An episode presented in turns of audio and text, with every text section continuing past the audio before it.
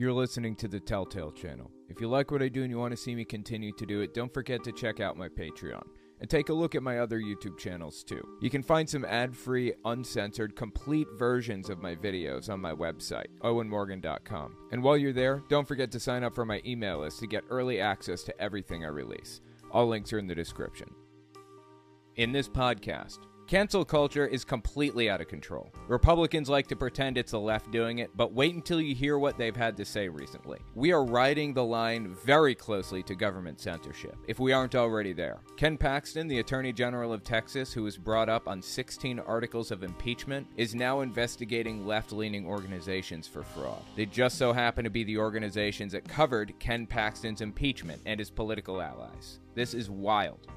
Senator Tommy Tuberville has been making waves recently. He says white nationalism isn't racism, and he's decided to hold up military promotions for some trumped up reason. But that's kind of strange timing, isn't it? Right when an election is around the corner, Trump has an opportunity to take political control again, and a senator is leaving the top military commander positions open by force and against the wishes of everybody else. Military promotions must be unanimous, and he's the only senator voting against it. Let's talk about it.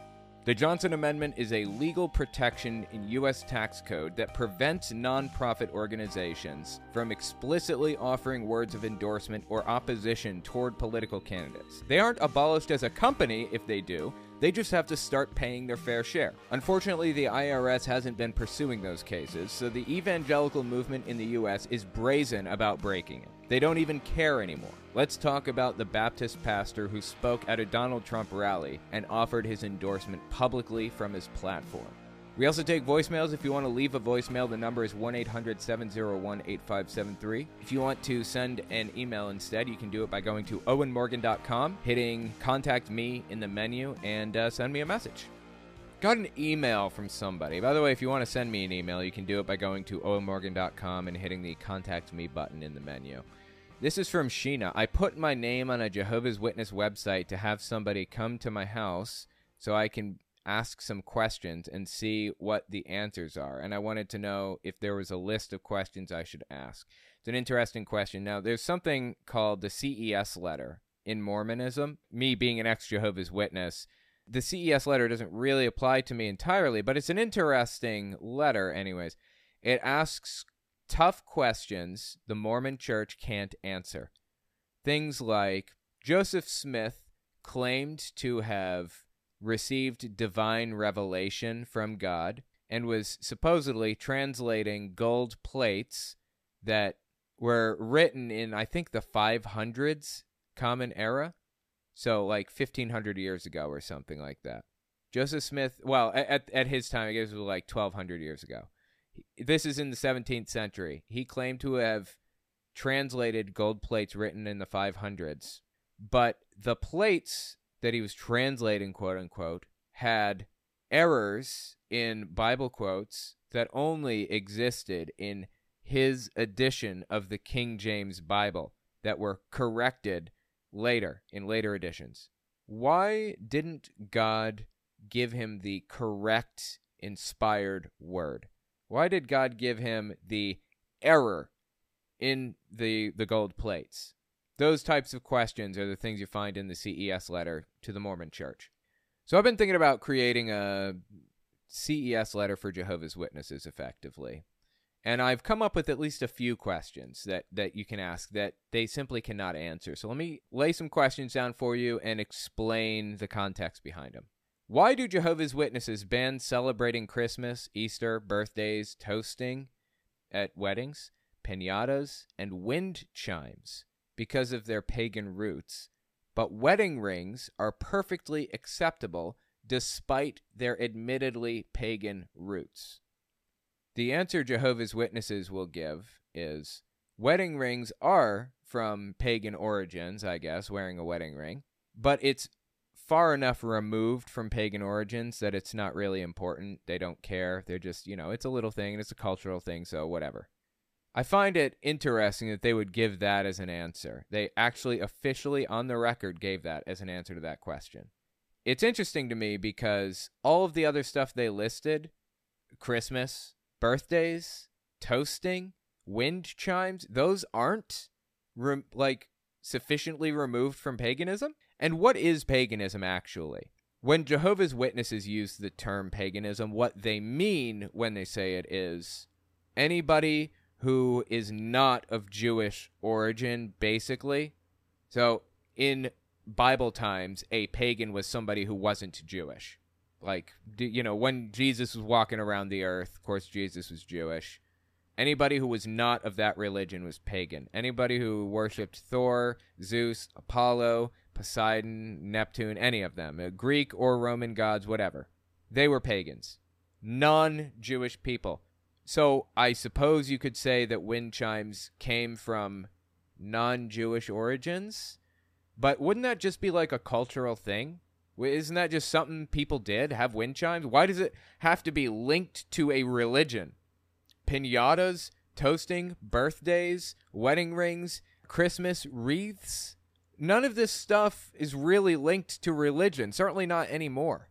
There's no good answer to this question for Jehovah's Witnesses. It's a pure hypocrisy that we're looking at here. Here's another question for you Why is it that the governing body identified the United Nations as the scarlet colored beast with seven heads and ten horns from the book of Revelation, but you felt it was acceptable to register as a non government organization, NGO, a member of the United Nations from February 1992 to October 2001. That hypocrisy was so blatant and ridiculous that The Guardian reported on it at the time in 2001, and Jehovah's Witnesses pulled out instantly. They're like, we're done. And they wrote letters to all the congregations said, if anybody asks about this, just clamp it. Don't say a word. They, they don't even respond to this. In fact, most Jehovah's Witnesses don't even know that they were NGOs of the scarlet colored beast with seven heads and ten horns. That is damning. If the members of the religion knew that they were member that they were an NGO of the UN, they would pro- they would be way more likely to leave realizing that they had just lied to them their entire lives. Here's another one God has never demanded human sacrifice as part of worship. Never. He demanded animal sacrifice, and the only time he ever demanded human sacrifice was with Abraham and Isaac, which he then canceled and gave an animal in its place.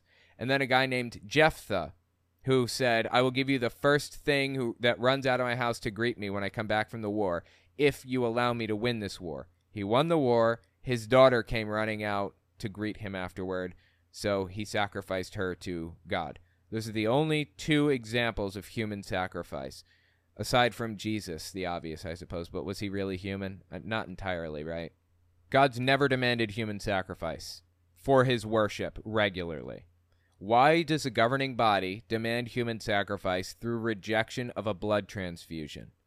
if you get in a car accident, you're losing blood fast, they need to give you a transfusion.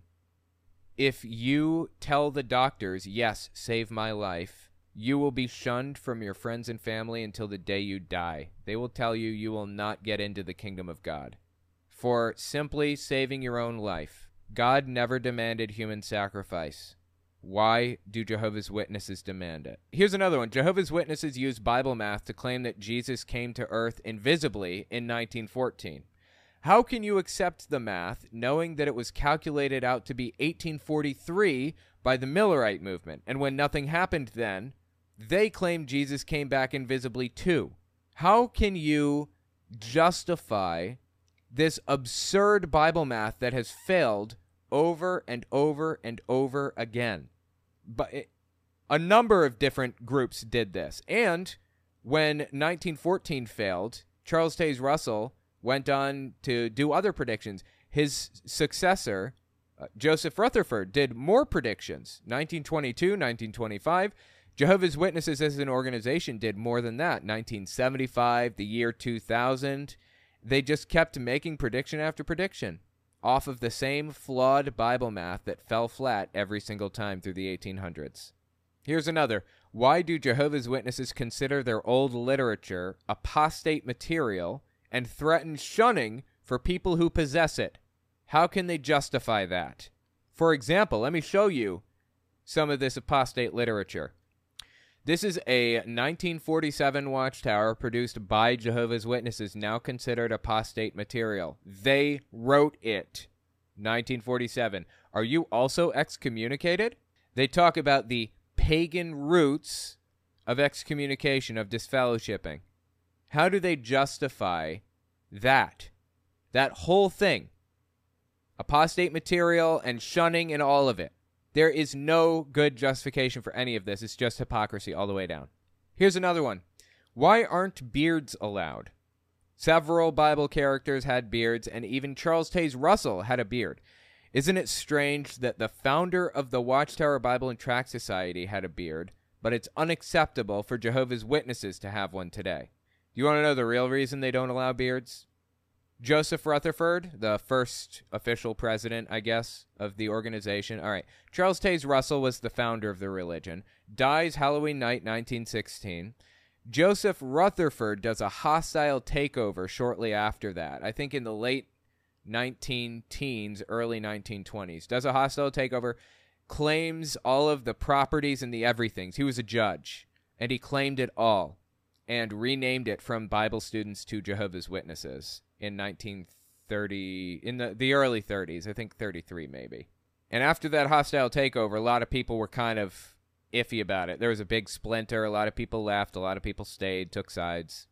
And in an effort to fortify his position as sole leader of the organization and to try to erase the past, he banned beards because his predecessor, Charles Taze Russell, the founder, had a big bushy beard. This guy right here, Charles Taze Russell, had a big beard. Joseph Rutherford did not like that. He they didn't want he didn't want any reminders, so he banned him. That's the real reason. Ask Jehovah's Witnesses why beards are banned. Most don't know. They'll say that they are just expected to be clean shaven because they, they're supposed to stand out from the rest of the world. It's nonsense. It was because of Joseph Rutherford being a scumbag. Anyways, there you go. There are a few questions you can ask Jehovah's Witnesses if you're trying to push buttons and, and, and push the limits and, and get their attention. Uh, thank you for the email, Sheena. I appreciate that. So, Owen, it's Lou. Um, got a just a quick opinion. Uh, this is just me.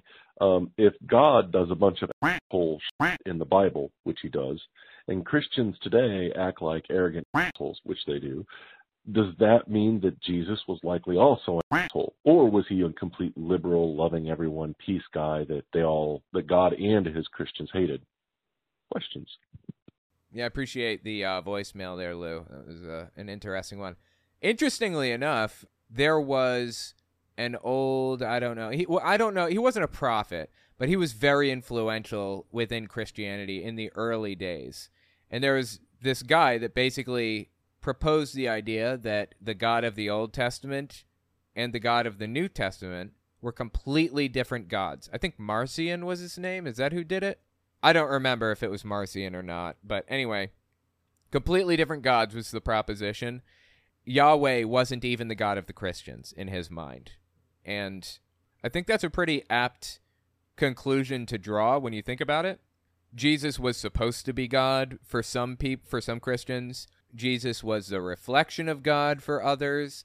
He was perfect in every way. He was sent by God. He, at the very least, reflects God's personality, right? But the personality reflected in the Old Testament does not match up at all with what Jesus is. So, my suspicion, honestly, is that Jesus came along and completely warped and distorted people's understanding of the scriptures. Up to that point, people understood God to be vengeful and angry and violent and Jesus was a loving hippie that just didn't want anybody to hate anybody for anything. So I think that it was the last uh, suggestion you gave. Yeah, I think Jesus was just a nice person, honestly. But you know what? We'll never know. We'll never know. Was Jesus even real? I think he probably was, but that's about all we can tell about the guy. And thanks for the uh, voicemail, Lou. I appreciate that. Hey, on Guy Young, Brookfield, Illinois. Just got a clip on uh, Beau over the fifth column stating how far is Russia going to go? Why don't they give up? Yeah, Beau the fifth column is pretty interesting. I watch him from time to time. Russia will not give up. Putin wants his legacy. Okay, they, they might settle if Biden wins the election, okay, the Democrats win, they will go to the table, and if uh, uh, the GOP wins and Trump wins, Trump is going to just give them whatever they want. So Putin is just waiting after the election, which is going to be just about uh, two years out from when they first started invasion. February February of 22 is going to be February 24. It will be over one way or the other, and I feel strongly that Russia will lose this war, and so will the GOP. R.I.P. 2023. Yeah, okay, that's an interesting uh, suggestion. Let me lay this down for you put yourself in Putin's shoes for a second, okay? Here's the thing. When you redraw lines on a map, that's permanent, pretty much. That's what Israel's been trying to do with Palestine. Just slowly, gradually redrawing Palestine's lines, removing people from their homes and moving settlers in, setting up illegal settlements in Palestine pushing in on the edges a little bit, and now that area is yours. That's why everybody wants to go back to the 1967 borders. Everyone except Israel, of course. Because the 1967 borders were the last legally recognized borders. So when you erase those lines and redraw them the way you want them, it stays that way. And Putin knows that. Now, what is Putin, what price is Putin paying? He's not paying a price, really. You know who's paying a price? Russian citizens, the military, people are out there dying in the streets because Putin is sending them out to war. He built up a big war chest, had a whole bunch of money to fund this thing, and then he pulled the trigger and sent them in. He doesn't care how many people die. When you're a sociopath, put yourself in his shoes. Imagine you don't care. Imagine that you view human life like they're little, you know, little toy soldiers or whatever. Why do you care if one gets melted down? Why do you care if one gets its like leg twisted off or whatever? When you have, you know, um 900,000 of these soldiers going out, all you really care about as Putin is redrawing that that line. Because once he takes Luhansk and Donetsk regions, it's permanent. They're going to have to fight for those regions again, and Ukraine doesn't have the manpower to fight an offensive war that way. So all Putin wants to do is redraw the lines a little bit right now. If he can just take a little bit of it, he'll be happy.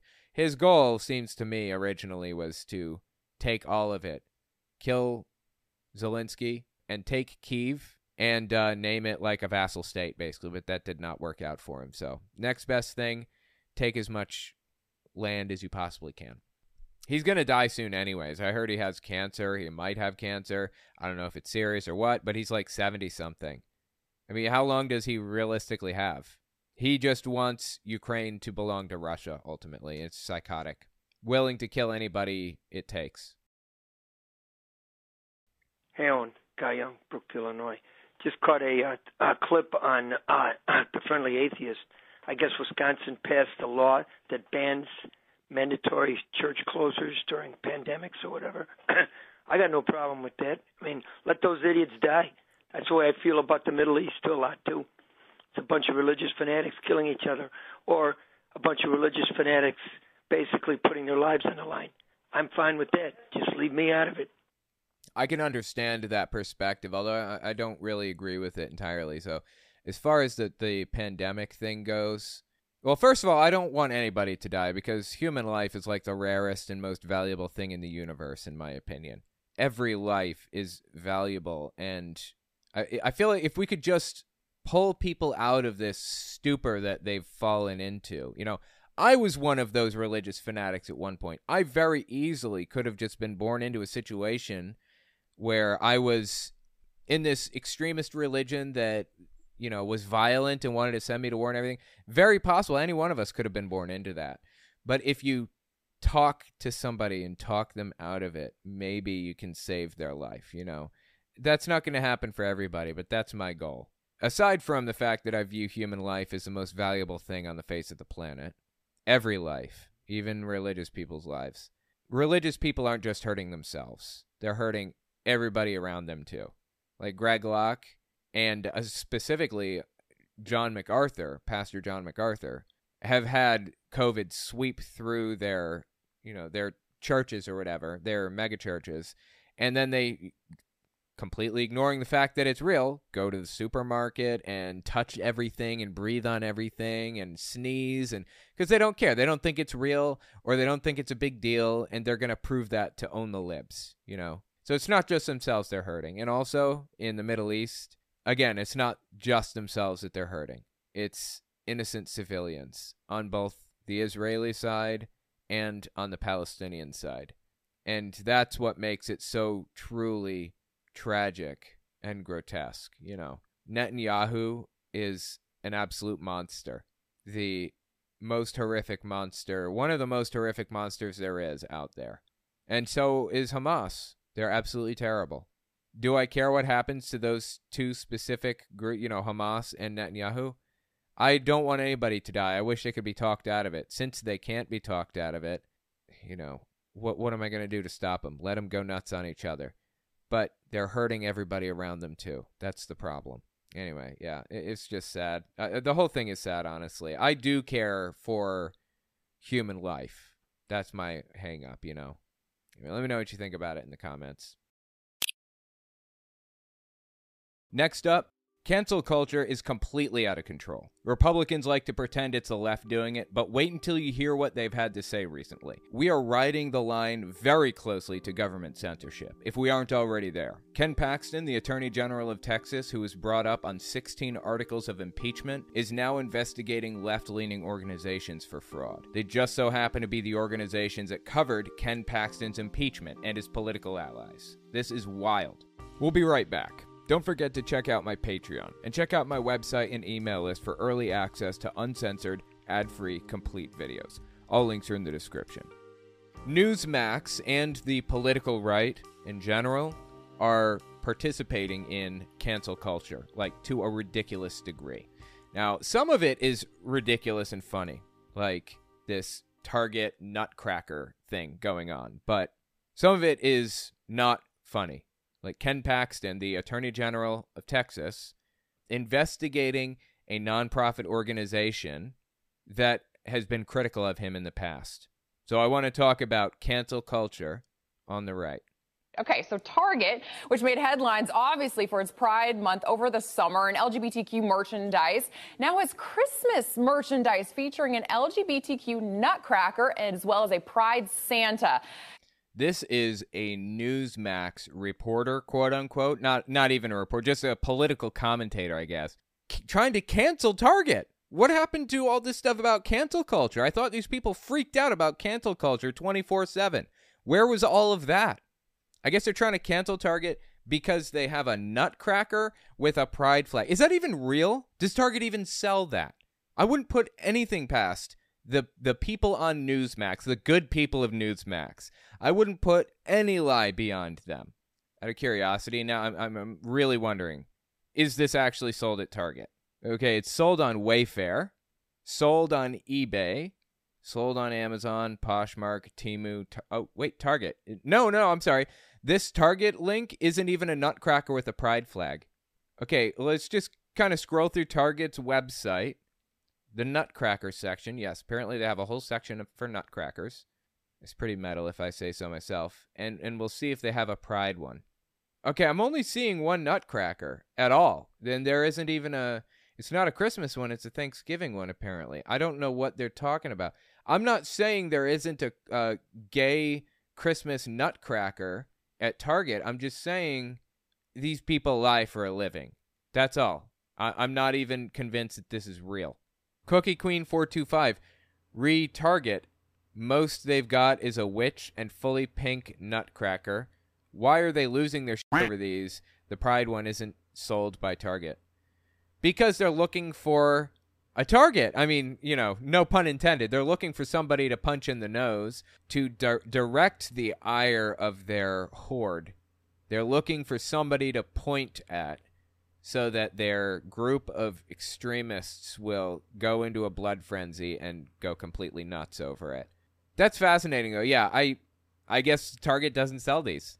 Find out who does and attack them, right? Like why are you even making fun of or why are you even pointing out a company that doesn't do it?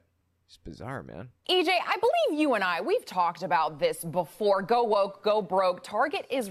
Go woke, go broke is a cancel culture saying.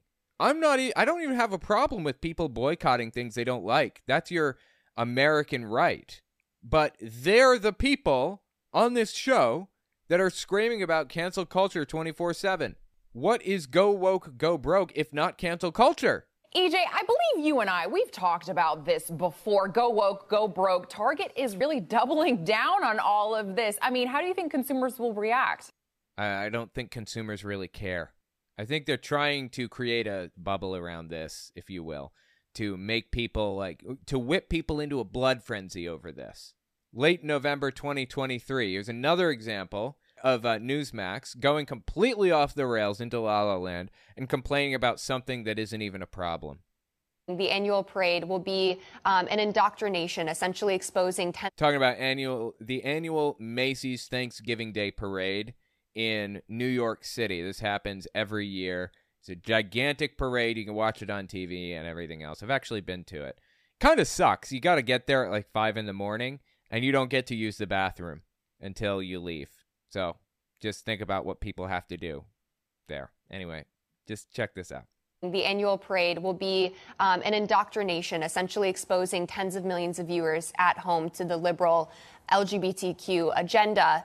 Um, is what they're upset about the fact that there is a wow um, exposing millions of viewers at home to the LGBT agenda? They must have had somebody in assless chaps and like leather gear and uh, all this other stuff decked out holding up pictures uh, like holding up explicit pictures right that must be what happened I-, I can't imagine any other scenario that would warrant this level of outrage. I mean even that wouldn't i mean explicit pictures maybe because there are kids here but just uh, people standing around certainly not right? So what is this thing that happened that just outraged newsmax to their absolute core? What they're upset about the fact that there is a non-binary uh, identifying actor who is partaking in a song from the play and juliet i believe they're there's an lgbt person on one of the floats uh, i think is what it is. An lgbt person in the parade. That's the outrage. Is this not cancel culture? What do you call this? Uh, um, is what they're upset about the fact that there is a non-binary uh, identifying actor who is partaking in a song from the play and Juliet? I believe. Wait, it's an actor. It's not even a singer. So are they literally just standing around in this, uh, like in this parade? Jesus, dude, these people are upset over absolutely nothing. Get help. Seriously. Like I said, I have no problem with people boycotting or protesting or whatever. That's your American right to do whatever you want.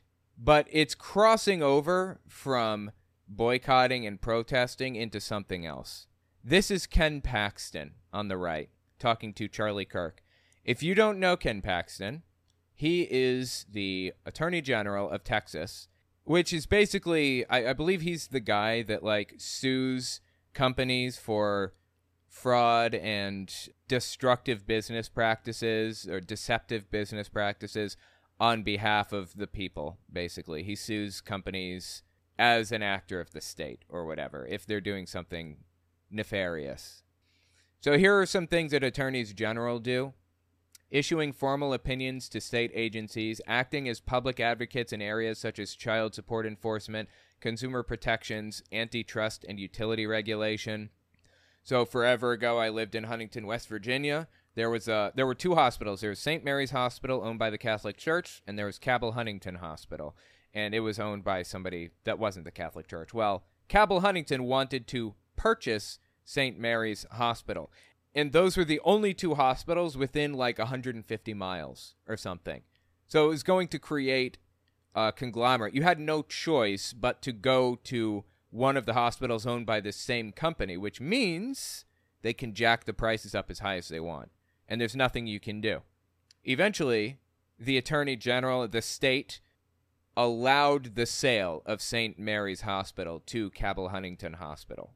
this went through. That's just pure unadulterated corruption, seems to me, but I digress. That's the kind of thing the Attorney General is supposed to do, is prevent things like that, antitrust violations and stuff, representing the public's interests in charitable trust and solicitations, operating victim compensation programs, so on and so forth. They're supposed to be advocates for the people, basically, on behalf of the people as an arm of the state. So, uh, what has Ken Paxton done in his tenure as a as the Attorney General of Texas? Well, I can tell you this: he got impeached by a Republican legislature. Republicans impeached this guy. That's how bad he was. He came to the floor, came to work basically. He was giving speeches and stuff. Drunk. He was drunk. He Was slurring speech, stumbling around, didn't remember anything, what was going on around him or whatever. Came to give speeches at work, drunk, seriously. And then, of course, Donald Trump defended him, supported him. And all, the entire Trump wing, the far right wing of the Republican Party, defended him. And everybody just backed off suddenly, and he beat the impeachment. Check this out. This says he received 16 articles of impeachment alleging corruption and bribery. So not only did he come to work drunk, but he was corrupt, he was engaging in bribery, his most artful escape in a career spent courting controversy and skirting consequences of scandal. This is the Texas Tribune. No article received more than 14 of the required 21 votes to convict. Only two of 19 Republican senators, Bob Nichols of Jacksonville and Kelly Hancock of North Richland Hills, voted in favor of convicting for any article. A stark contrast to the more than 70% of House Republicans who impeached the Attorney General in May. So 70% of the House voted to impeach this guy. 70%. You only need 66%, I think, to remove from office. 70% impeach him. And then it catches the attention of Donald Trump and their entire wing of the party and suddenly literally everybody backs off except two Republicans. Paxton, who attended just two days of the trial and was not present to witness his exoneration, was characteristically defiant. The sham impeachment, coordinated by the Biden administration with liberal House Speaker Dade Phelan, or Felon, and his kangaroo court, has cost taxpayers millions of dollars, disrupted the work of the Office of Attorney General, and left a dark and permanent stain on the Texas House. Anyway, so he beat the charges. That's insane. Here's a, a rough description of what happened with bribery and everything if you're curious. The dramatic votes capped a two week trial where a parade of witnesses, including former senior officials under Paxton, testified that the Attorney General had repeatedly abused his office by helping his friend, struggling Austin real estate investor Nate Paul, investigate and harass his enemies delay foreclosure sales of his properties, and obtain confidential records on the police investigating him. In return, House impeachment managers said Paul paid to renovate Paxton's Austin home and helped him carry out and cover up an, an extramarital affair with a former Senate aide. That's what the guy was impeached for. Oh, and uh, he also came to work drunk. I can't let go of that. I'm sorry. He wasn't impeached for that, apparently, but that was one of the things that happened, like near the end, right before the impeachment happened. So he beats the impeachment. Now, follow my train of logic here, okay? He beat the impeachment back in uh, on September 16th, 2023, I think is when the impeachment was officially ended. November 16th, 2023, Media Matters comes out with this article as Musk endorses anti Semitic conspiracy theory. X, previously known as Twitter, has been placing ads for Apple, Bravo, IBM, Oracle, and Xfinity next to pro Nazi content. Media Matters is like a left leaning nonprofit organization dedicated to exposing extremism, hypocrisy, uh, anti Semitism, that kind of thing. So they write this article. Apple and IBM and all these companies pull out of advertising with Twitter. They stop advertising. What happens next? Elon Musk sues Media Matters to, you know, for reputational loss or defamation or some other thing. I don't even know. And then Ken Paxton comes out and says this late November 2023. We were made aware recently of, of what's going on with Media Matters, as you probably know, fairly liberal, pro-democratic organization, which is fine. Uh, but they are trying to manipulate. It looks like they're trying to manipulate the platform of X, formerly known as Twitter, to make it look like they're they're racist, and they tried to tie those racist ads that were created to some of the major advertisers on Twitter to hurt their business. I- Look, they weren't trying to tie Twitter to racist content, saying that Twitter is racist or whatever. This is this is the article right here, and all it does is show examples of IBM and Apple and and other ads like that sitting next to Nazi content. And it's not just a little bit of Nazi content, it's a lot of Nazi content. Here are just some examples. These are just like, I, I think, two or four of them here. Let's see. What people think a spiritual awakening is like versus what it's actually like. And it's a woman sitting, you know, yoga style meditating. What it's actually like, a spiritual awakening? Nazis. You see a picture of Hitler and Nazis there. And then an Apple ad directly below it. Let's do some more ignored facts about the Third Reich. After the Weimar Republic, or I guess it's Weimar, isn't it? After the Weimar Republic moved toward decrimin- decriminalizing abortion, the Reich formally outlawed it in 1934 and increased the punishment in 1943. In 1934, the punishment for abortion was five years in prison. Mothers with three or more children were given honor cards, which allowed them to jump queues in shops and get rebates for rent and public utilities. Exercise and healthy eating was heavily promoted to all citizens, especially women.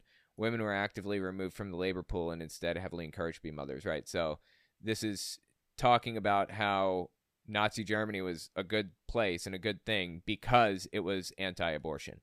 And you know, you got Xfinity directly below it. So that's what I mean, they showed like a number of examples. That's not the only one by any stretch of the imagination. There are a bunch here. But that's what the article did it showed that that these ads are being displayed next to Nazi content, and the point is, Twitter is full of Nazis. Like it's insane at this point. I used to get a hundred, two, three, four, five hundred likes on some of my posts regularly, some of my tweets. Now I get fifteen or twenty at most, sometimes only five, and I get like entirely too many like far right extremists commenting on stuff. I, I'm not even using Twitter anymore, but I, I tweet there very rarely, every now and then, just to see what happens. And it's almost exclusively like right wing extremists. That's like all I see in comment sections and stuff. Anyway, the point was made by Media Matters, and Ken Paxton decides to claim that they're what? Uh, what's he even claiming about him? What's he? What deceptive practice warrants the Attorney General's attention? Or I'm sorry, the attorneys general. Is it attorneys general for for the possessive form? I'm not sure. Anyway, listen listen to what he says here. Some of the major advertisers on Twitter to hurt their business. Obviously, that affects consumers, and that's what we're looking into as to, as, as a matter of law. Have they violated our, our, our fraud laws, and have they violated some laws as it relates? Fraud laws. He's asking if a media organization, basically like a nonprofit government watchdog reporting on right wing extremism is violating fraud laws by pointing out right wing extremism. What like what kind of backwards bizarro land do we live in that we are here now where this guy is calling for an investigation, a fraud investigation into a left-leaning organization simply for calling out extremism. I don't want to overplay this. I don't want to be like, you know, oh, this is Nazi Germany or whatever. I feel like it's kind of a slippery slope to to go down to start calling everybody Nazis. I don't I don't believe that like everybody's Nazis or whatever. I don't. But when I see things like this, a far right agent of the government trying to destroy his political enemies and using his office to do so, what else do you call this? Like, holy Christ on a cracker. This is insane. By the way, fraud, he said fraud, right? Fraud is both civil and criminal. He's responsible for the civil side. The police and the prosecutors are responsible responsible for the criminal side. But as the attorney general, he has the ability to recommend prosecution for fraud and stuff like that. Who's who's even being defrauded by a media organization reporting on right wing extremism. This is like exactly what I do. I, am just sitting here talking about extremism. That's it. I, I could just as easily be like investigated for criminal activity for simply talking about Ken Paxton. This is insane.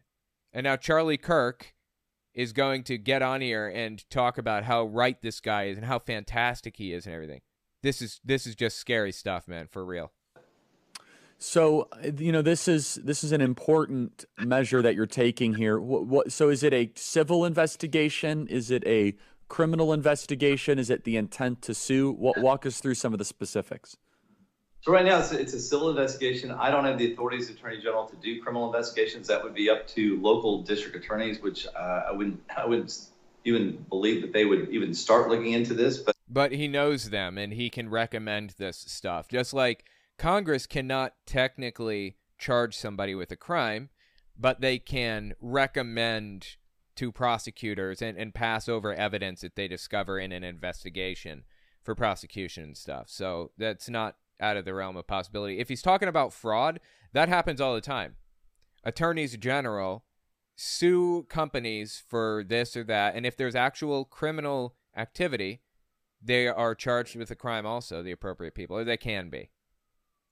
Hopefully, some of them will. Uh, but we're looking at the civil side, and we have two angles. We have the nonprofit angle because we're responsible as the Attorney General's office for overseeing charities not necessarily helping them. We're, we're supposed to make sure that they treat people the way they're supposed to treat them as charities. And second, we have the ability to, to look at corporations. If they commit fraud, it's one of the four things that I'm directed by the state constitution to make sure that corporations that commit fraud are held accountable. So right now, we're just at the very beginning stages of looking at both of those issues. That's absolutely insane. Now, let me lay a few examples of fraud on you that this guy could be investigating. Right now, he's investigating a left leaning organization for calling out right wing extremism. Instead, now this stuff didn't happen in his state that I'm about to list. This may not even fall under the purview of the attorney general, certainly not the Texas attorney general in all cases. But let me just lay out some examples of fraud cases that have happened recently where nothing's taking place, nothing's happening, nobody's doing anything about this stuff. The guy named John Rust, I think he's an Indiana Republican candidate for senator. He owns the second largest egg producing company in the United States. And I don't know if you guys remember this, not too long ago, there's like an egg shortage in the United States. You know why? Because of John Rust. He colluded with other egg producers, the other ones in the industry, the the number one largest, and then the next three under him, I think, something like that. They all worked together to slaughter their hens earlier than usual, to ship their eggs internationally, and to otherwise limit the egg industry, the market, to drive up egg prices, create a bubble and make massive amounts of money off of it when the supply returns, trying to drive those prices up and hoping that they don't drop afterward. That's John Ross, Republican candidate for senator in Indiana. Who's looking into that? I think somebody is actually looking into that at this moment because that just came out not too long ago. Here's another one Heritage Auction House. It's a, a an auction house that's existed since the 1970s, right? It participates in auctioning off old coins, comic books, retro games, things like that. Just vintage things, right? There's a guy affiliated with it. I think he may be the co-founder or the CEO or something. Guy's name is Jim Halperin. I, I want to be careful what I say because I don't have firsthand knowledge about any of this stuff. So I'm just going to kind of say things vaguely to the best of my knowledge and say, I'm pretty sure that this is the case, but you should be looking this up yourself. Don't take my word for this, okay? from my understanding, back in the 1980s, there was a vintage coin bubble that existed. You know, vintage coin prices shot through the roof, and nobody really understood why. Well, as it turns out, to the best of my knowledge, there was a speculative bubble being created as a result of collusion between an auction house and a grading company, right? So a grading company drives these prices up by saying, wow, this coin is worth a lot of money and it's super rare and it's graded, you know, 9.8, 9.9 or whatever. And then the auction house puts a price tag on it and estimates that it's worth this much. And it garners interest and articles start being written about it. And people are talking, hey, you may have these old coins in your house you didn't even know. And before you know it, some of these coins are selling for like thousands, hundreds of thousands, millions of dollars, and they're not worth it at all. It's a speculative bubble where people are coming in to purchase these things. By the way, I'm describing what's happening to the retro game market right now, or what happened to it very recently over the past couple of years. And it happened to the coin market. Both the coin market and the retro game market created a speculative bubble as the result of actions taken on the part of Heritage Auction House, owned or co founded by Jim Halperin. That's interesting, right? Same guy involved in both bubbles, both speculative bubbles.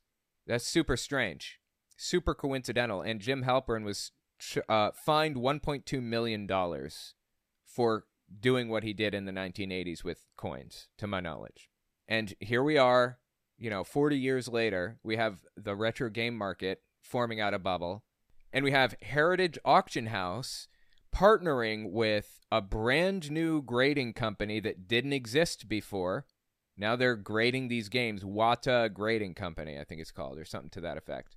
They're grading these games, sending them on to Heritage Auction House, and selling them for like millions of dollars.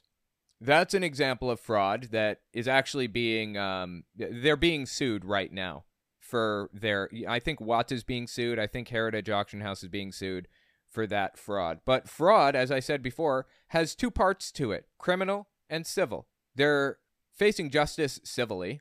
Where's the criminal action? Where's the criminal component to this?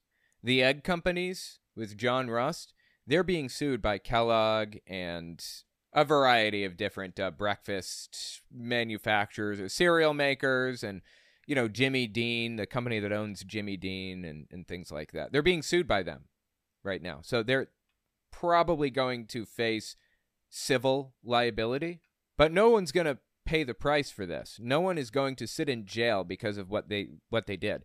Drove up prices for people. People literally went hungry because of what the egg farm did. They literally could not buy eggs because they're too expensive. People literally lost millions of dollars off of the speculative bubble that existed in the coin market in the 80s and the retro game market in the 20 early 2020s. Sam Bankman Fried did the same thing with FTX or something similar. He claimed that the crypto money over here was not being used for speculative trading over here. He wasn't going to use investors' money to gamble. And guess what? He did. He used the money to gamble, and that crypto bubble popped and he lost everything, including everyone else's money. Who's investigating this stuff? I, I think Sam Bankman Fried might be in jail now, but is he really the only guy? Is it is it just one guy? Is FTS uh, is FTX still up and running? And if so, why? What do we do about somebody who hypothetically, for example, creates a speculative bubble in a coin market in the 1980s, drives up interest and makes everybody think, oh, this is a big thing. We got to buy into it. So a, a, whole bunch of people who aren't even interested in coins or retro games or whatever start buying this stuff up so that they can sell it for higher later. And as you s- start to see prices rise for this stuff, the consumers that are actually interested in retro games or in coins aren't buying it for these prices because it's not worth these prices the only people that are buying these things for these prices are people trying to make a dollar off of it. So this this bubble forms and and blows up and finally eventually pops when everybody realizes these games aren't worth it. What do you do with somebody who who forms out a bubble like that? Can you really ban somebody from like being a retro game collector? Can you ban somebody from being a coin collector? It's complicated. Somebody suggested, I think Drake Eldritch suggested to me earlier, maybe we put people who do this in a conservatorship, a financial conservatorship where all of their financial transactions are monitored closely, like Britney Spears level close. They're not allowed to own any businesses and they're not allowed to hype things up the way that they used to before because they've proven twice now that they're willing to destroy people's lives to make a dollar. There's there's fraud all over the place. Why did Ken Paxton pick Media Matters to pay attention to? They're not committing fraud. They're reporting on extremism like me. Why did he pick them? Why isn't he paying any attention to any of the other stuff I mentioned? Even if it doesn't follow fall into his jurisdiction. There is a ton of stuff this guy could be working on right now. Instead, he's focusing on the political enemies of his political allies and himself. This is just, does it get more depraved and corrupt than this? I guess walking into your job drunk off your is pretty bad. So, I mean, that, that one takes the cake, I think. Is, is going to work drunk worse than what he's doing here? You be the judge. Tell me what you think in the comments. Uh, this is uh, Jim Bakker. I mean, Jim Bakker is famously he was uh, charged with a bunch of fraudulent uh, behavior. I forget what you know. It was wire fraud, I think, where he told his listeners, "I want to take donations for this charity." I don't even remember what it was now, and he took up donations, tons and tons and tons of like millions, I think, in donations, and instead of spending it on this charitable act, he spent it on himself. He just, you know, used it as a slush fund. He bought a car, bought a house, bought whatever he wanted, never actually donated. I mean, that's that's fraudulent action. Why isn't Ken Paxton investigating things like that? You know what else Jim Bakker did? He got somebody on his show not even that long ago during COVID. When COVID started, 2020, everybody was freaking out. No one knew what was going on or what to do or how to get healthy or whatever. Jim Bakker gets somebody on who is selling colloidal silver. Colloidal silver, by the way, doesn't have any health benefits at all. In fact, if you take it for long enough, it will literally turn your skin blue. You will be blue. Don't do it. I mean, I mean this level blue, okay? This is blue blue. There's a colloidal silver guy famously. Yeah, this is the guy right here if you're curious. He literally blue. Interestingly enough, the origins of Tylenol also did this to your skin. It turned it blue before we got our modern day Tylenol. That's another story for another day. Point is, don't don't take colloidal silver. Jim Bakker got people on who were outright claiming directly colloidal silver will cure you of coronavirus and it will protect you from being infected. If you drink our colloidal silver solution, you will be safe from coronavirus. That's what he said. Oh boy, did he get in a lot of trouble for that. That's the kind of thing that an attorney general should be doing, watching out for that type of deal happening. And what is Ken Paxton doing? Suing Media Matters for fraud, suing a nonprofit organization dedicated to exposing right wing extremism, suing them for fraud. Who did they even defraud? Anyway, just insane, man. Ken Paxton has been indicted for securities fraud. Was he really? Trial set for April 2024. No way. Was he? I didn't realize that. Oh my God. Sure enough, the Texas Tribune. Uh, thank you so much for that that information, Budman Buds. Appreciate it. Attorney General Ken Paxton securities fraud trial set for April 15th, 2024. Wow. The charges stem from accusations that in 2011, Paxton tried to solicit investors in a McKinney technology company without disclosing that it was paying him to promote its stock. The Attorney General has pleaded not guilty. This is literally the exact thing the Attorney General is supposed to stop. What he is doing. It's like he got elected into this position and looked at the, the job description and said, Yeah, I'll try all of that. That sounds good. I'm in charge now, and I'm the one that would be investigating this, so I'm just going to do it all. Does it get more corrupt? You don't find people this corrupt on the left, like in the Democratic Party, not this bad. I mean, I guess Menendez was pretty bad. He was overtly taking money from Egypt and and like gold bars and stuff. So I guess you do find him, but I feel like they're way, way more on the right. Maybe that's just my bias. I don't know. Let, tell me what you think. There was a, a Democratic senator, I think, named Menendez, senator of Virginia, maybe, and he was straight up taking bribes from Egypt to like assist their government and give them favorable recommendations and votes and aid and stuff like that. It was just bad, dude. So you know what? They're they're everywhere. Corrupt people are everywhere. Power attracts corruption. I don't I don't even think power corrupts. It just brings in people that are predisposed to it. But I will be if I don't see this like entirely too often on the the the far right. Menendez is New Jersey. Okay, thank you for the correction on that, uh, Mark Von Wisco. Insane, man. Absolutely insane. Next up, Senator Tommy Tuberville has been making waves recently. He says white nationalism isn't racism, and he's decided to hold up military promotions for some trumped up reason. But that's kind of strange timing, isn't it? Right when an election is around the corner, Trump has an opportunity to take political control again, and a senator is leaving the top military commander positions open by force and against the wishes of everybody else. Military promotions must be unanimous, and he's the only senator voting against it. Let's talk about it. We'll be right back. Don't forget to check out my Patreon and check out my website and email list for early access to uncensored, ad free, complete videos. All links are in the description. On the right is a guy named Tommy Tuberville, Tuberville, Tuberville, one of the two. Anyway, Tommy Tuberville, I think. He is a far right extremist. Now, I want to talk about him because at this immediate moment in history, he's holding up military promotions. And it's suspicious and weird. Why is he doing this? Let me give you a persuasive argument for why I think he's holding up military appointments.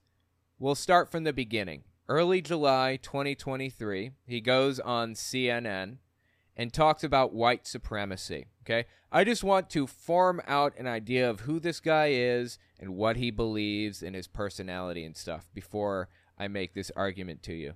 Check this out. Early July 2023 conservatives, Democrats, whoever wants to be in the, uh, the, the military to fight for this country, to protect this country. That's the question he was asked was, should white supremacists be in the military? Should we allow white supremacists into the military? And he says, everybody should be in the military. This country. That's what it's all about. But just to be clear, you agree that white nationalists should not be serving in the U.S. military. Is that what you're saying? If I'm sorry, white nationalists, not white supremacists a distinction without meaning mostly, but white nationalists are people that believe that white people should be the only people in the United States. White supremacists believe that white people are superior to everybody else. I mean, they're basically the same thing, right? If you believe in one, you believe in the other. U.S. military. Is that what you're saying? If if people think that a white nationalist is a racist, I agree with that. I agree. They a white nationalist is someone who believes that the white race is superior to other races. Well, that, that's some people's opinion. It's an opinion, according to this guy. It's an opinion that white nationalists are racist. Uh, and I don't think, That's I mean, a lot. Uh, pardon? What's your opinion? My opinion of a white nationalist, if somebody wants to call him white nationalist, to me is an American. It's an American. Now, if that white nationalist is a racist, I'm totally against anything that they want to do. Totally, totally. Because I am 110% against racism. I bet. Absolutely. This checks out. Uh, isn't he from, wait, he's from Alabama. Yeah. Republican senator from Alabama. 100% not racist. I believe it. But I want somebody that's in our military, that's strong, that believes in this country. That's an American that will fight along anybody, whether it's a man or woman, black or white, red. It doesn't make any difference. So what he's asking for is somebody who is a quote unquote patriot, completely out of their minds on American patriotism and exceptionalism and everything. That's what he's looking for. He's looking for somebody who will crawl over broken glass for the United States because they've completely drunk the Kool Aid at this point. Now, look, I love the country that I live in. I actually do. I love America, and I love the city I live in. New York City is fantastic. This is this is a really cool place. It's a great place. I don't feel that I've drunk the Kool Aid. Like some of the January Sixers did, for example. Literally willing to climb through broken windows and look for senators and House members to take them hostage and demand Trump remains president. That level of insane. I guess that's what he's looking for in his military appointments. Okay? Black or white, red, it doesn't make any difference. Uh, and, and so I'm uh, totally against identity politics. I think it's ruining this country, and I think that Democrats ought to be ashamed for how they're doing this. Right. And, and so it's identity politics to not want white nationalists or white supremacists involved in government in any way. That's that's identity politics apparently. Nobody said white people. They said white nationalists. People who believe that they are superior because of the color of their skin. That's not identity politics, that's an ideology problem. Because it's dividing this country and it's making this country weaker every day. Sweaker.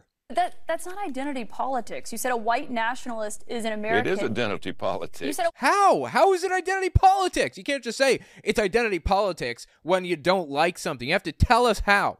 Would you believe that he never actually tells us how that's identity politics? politics. You said a white nationalist is an American. It is identity politics. You said a white nationalist is an American, but a white nationalist is someone who who believes horrific things. You don't do you really think that's someone who should be serving in the military? Well, that's just a name that has been given. I mean, It's uh, not. listen, it's a real. It's a real definition. There's real concerns So if you're going to do away with most white people in this country out of the military, we got Most white people are white nationalists, apparently, in his mind. We have to throw most white people out of the military because they're all white nationalists. Wow, dude. huge problems. It's not. We it's got not. huge problems It's not people who are white. It's white nationalists. that have a few you probably see the different beliefs. right? That have that have different beliefs. Now, if racism is one of those beliefs, It, that's the. Are you kidding me? That's the belief. That's the thing. White nationalism is the racist belief. How is this like, like not penetrating this guy's thick skull? White nationalism is the racism. They have a few odd beliefs. Now, if those beliefs are racism, bro, that's what that's what everybody's saying here. Are you really not picking this up? You cannot convince me this guy is this stupid. You can't tell me. This guy ran a political campaign and went all the way to the top, okay? One of 100 of the most powerful people in the country, arguably the world. One of 100 senators, even more powerful than members of the House of Representatives. He is right below the president in the line of power. And he is so stupid that he is incapable of understanding that white nationalist is not the same as white person. He's too stupid to understand white nationalist is the racist belief, apparently. You can't convince me. He's completely full of it, right? He's just lying. Did he think he's going to like be more popular after doing this interview? Like why did he even come on here and say this stuff? It's insane. racism is one of those beliefs. I'm totally against it. I am totally against racism. But, that there's is a lot that of people white, that a believe white in different nationalist things. is racist, Senator. Well, th- that's your opinion. No. That's the definition. Suddenly this guy doesn't like dictionaries and definitions and all that. When it's convenient to him, he looks at dictionaries and definitions and says, "You can't change the definition of male and female and gender and blah blah blah." Even though, you know, that's not even I'm not, not getting into that right now. He's wrong about that one too. When it's convenient, he talks about the dictionary. When it's inconvenient, he forgets it even exists. What the hell's a dictionary? Never heard of it. Senator. Well, th- that's your opinion. That's It- your opinion. But it's if it's an opinion. racism, if it's racism, I'm totally against it. I am totally against any type of race, or or any any type of racism. Uh, but he doesn't want to directly denounce white nationalism because he knows, as an Alabama senator, a Republican Alabama senator, the vast majority of his supporter base is probably white nationalist, if we're going to be honest here. I don't care what it's in. Okay, Senator Tommy Tuberville. Thank- Tuberville. Tuberville. That's how it's pronounced. Okay. Like bathtub. Tuberville. Anyway. You know, this guy doesn't even live in Alabama anymore. I think he lives in Florida, and he's lived there for like a long time. You're supposed to live in your district, I think. Isn't there like a law about it? I just want to form out like a full idea, a, a full scope of this guy's opinions on things. So check out his appearance on Don Jr., Donald Trump Jr.'s podcast or I don't know, YouTube channel. It's called Triggered. Late May 2023. Listen to this. The COVID really brought it out about how bad our schools are Yeah. and how bad our teachers are in the inner city. Most of them in inner city, uh, I don't know how they got degrees. By the way, uh, inner city among Republicans, really a, among white racist Southerners, like KKK members in disguise, those types of people, for decades. Since the Civil Rights Law, uh, since the KKK has largely lost their footing in government and things like that and in towns, they've had to refer to black people as inner city people or inner city citizens or, or whatever. When they refer to the inner city, they're talking about black people every time. So he says he doesn't know how teachers in the inner city even have degrees. Teachers outside the inner city, say in rural areas, teachers in Alabama, teachers in North Dakota, Nebraska, Tennessee, Kentucky, West Virginia, they're they're not in inner cities. And as such, are 100% totally qualified to be teachers.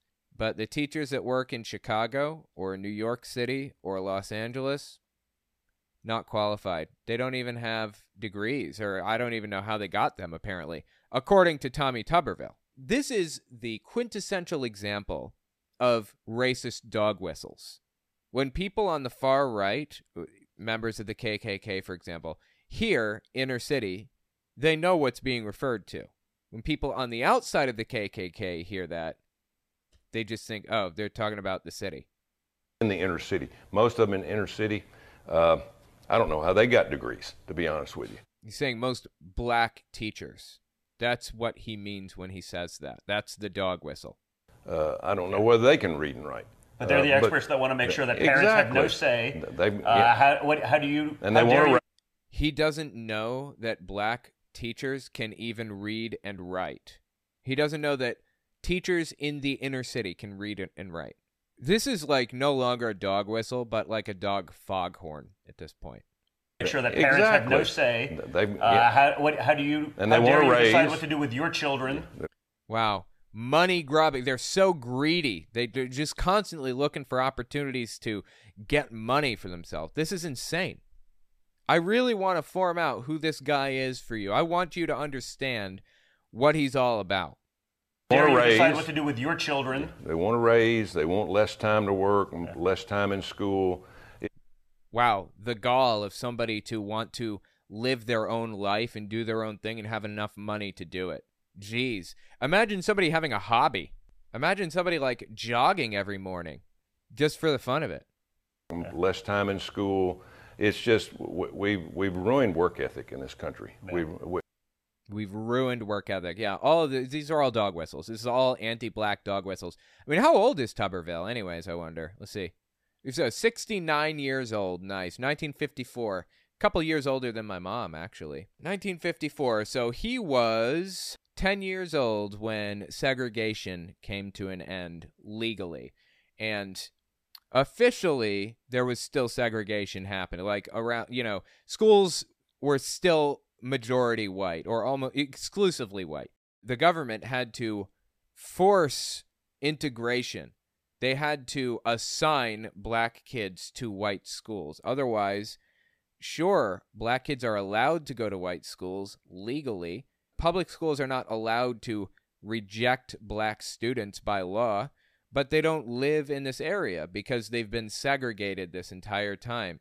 And every time a black family tries to move into a white town all through the 1960s, you get the KKK coming in and throwing things like this at people's doors. I actually got this thrown at my door in this sundown town that I lived in. The KKK went up and down every street in my town throwing pamphlets at everybody's door. They had rice in the bag so they could chuck it from the car window.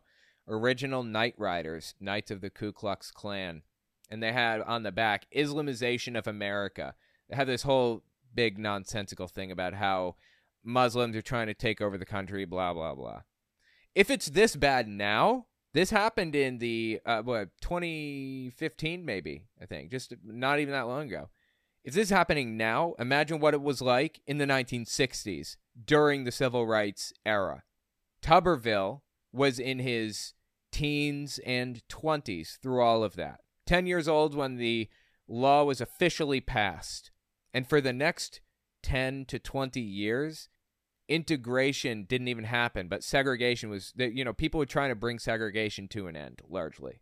Is it really any surprise that this guy knows every single dog whistle, has all of these ideas down pat, and refuses to condemn or denounce white nationalism, white supremacy, or anything like that? Is it is it any surprise, honestly? And God, the people that defend this dude are just like I don't even know what to say. Marjorie Taylor Greene, mid July 2023, she comes out swinging in Tommy Tuberville's favor after he refused to denounce white nationalism. We'll continue on. Um, He's, he says, likewise, despite centuries of exclusion and robust evidence of continuing racism, minority underemployment is often couched in the language of bad choices and personal responsibility. I gotta tell you, anybody's unemployment has to do with bad choices and personal responsibility. And again, that does not have a skin color. I know a ton of white people that are as lazy and sorry and and what what's that pause for, Marjorie Taylor Greene? Why'd you par- Why'd you pause there, Marge? Were you gonna say I know white people that are as lazy and what what were the words she used? I know a ton of white people that are as lazy and sorry. Right, as lazy and sorry as black people. Is that what you were gonna say? I mean, they it's obvious that they believe this stuff, right? Tommy Tuberville, Marjorie Taylor Greene, and all these other people Donald Trump, hell, uh, dude, Donald Trump was sued in the 70s, I think, and forced to rent to black tenants. He refused to rent to black people. He was finally forced to after a lawsuit went through. I think the attorney general of the state sued him over this or something, and he didn't admit guilt, but he paid a fine and he agreed to start renting to black people. Seriously guys, we still live among people who segregated black people by force into ghettos, okay? Those people are around us. You pass them every day on the street. People who watched black people be forced into ghettos, be fired for being black. I know that this is like insane to think about, but these people are around us every day. I'd be willing to bet anything. If you know somebody that's over 60, then you know somebody who participated in that kind of activity. We are not that far removed from it, okay? And and probably worse than black people I know. And I would not hire Do you know any black people? them because they're lazy and they're sorry and they're pathetic. And that has everything to do with their bad choices and their personal responsibility. That is not a skin color issue either. That's a people issue. Jesus, dude. These people are shameless. So now you know who Tommy Tuberville is and the types of people that defend him, talk about how right he is and everything else. Let's talk about those military appointments. Mid November 2023, he was asked why he's holding up military appointments. Now, just a little bit of context on this. Military appointments are a standard thing that happens every I don't know year, every six months. I don't, I don't know how often it happens.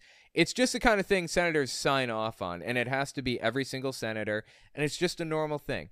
The military promotes from within.